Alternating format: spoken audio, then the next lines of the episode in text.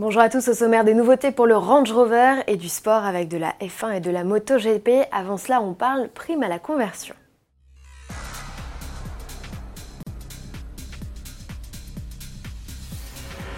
La prime à la conversion est une nouvelle fois victime de son succès. Les 200 000 coups de pouce financiers promis par le gouvernement pour relancer le marché automobile à la sortie du confinement seront épuisés d'ici la fin du mois de juillet, d'après le ministre de l'économie, Bruno Le Maire.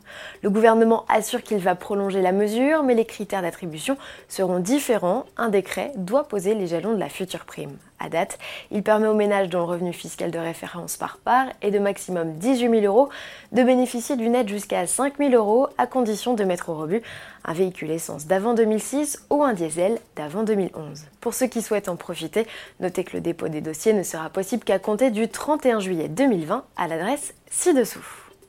Le Range Rover, frinquant en cinquantenaire, s'offre quelques nouveautés en cet été 2020. Le chic SUV Land Rover abandonne ses V6 et V8 diesel pour un 6 cylindres en ligne à micro-hybridation. Le mazout de 3 litres de cylindrée se décline en deux niveaux de puissance, 300 et 350 chevaux. Plus efficient, avec une consommation annoncée autour des 9 litres au 100, les blocs restent néanmoins soumis au malus écologique le plus élevé, avec des émissions de CO2 à pas moins de 225 grammes. Mise à prix de ce modèle, 109 000 euros.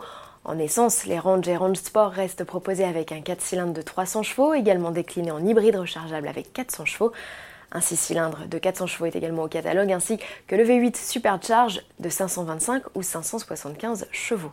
Land Rover complète également la dot avec le système de connectivité Apple CarPlay et Android Auto, une appli Spotify intégrée et un pack d'aide à la conduite comprenant alerte de franchissement de ligne et freinage automatique d'urgence. Et pour fêter dignement son anniversaire, le Range Rover gagne 3 séries spéciales en plus de l'édition 50. Le Range Sport profite également de 3 séries spéciales dont une SVR carbone. Et de 8, Hamilton a remporté sa huitième course en Hongrie. Il égale le record de victoire de Michael Schumacher sur un même Grand Prix. Le Britannique, qui a dominé la course de bout en bout, prend les rênes du championnat avec 5 points d'avance sur Valtteri Bottas, Troisième, Max Verstappen, qui aurait pu ne jamais prendre le départ après sa sortie de piste pendant le tour de formation, complète ce podium. Du côté des Français, Esteban Ocon termine 14e, Romain Grosjean 16e, après avoir pourtant tutoyé le top 5 en début de course. Quant à Pierre Gasly, il a abandonné.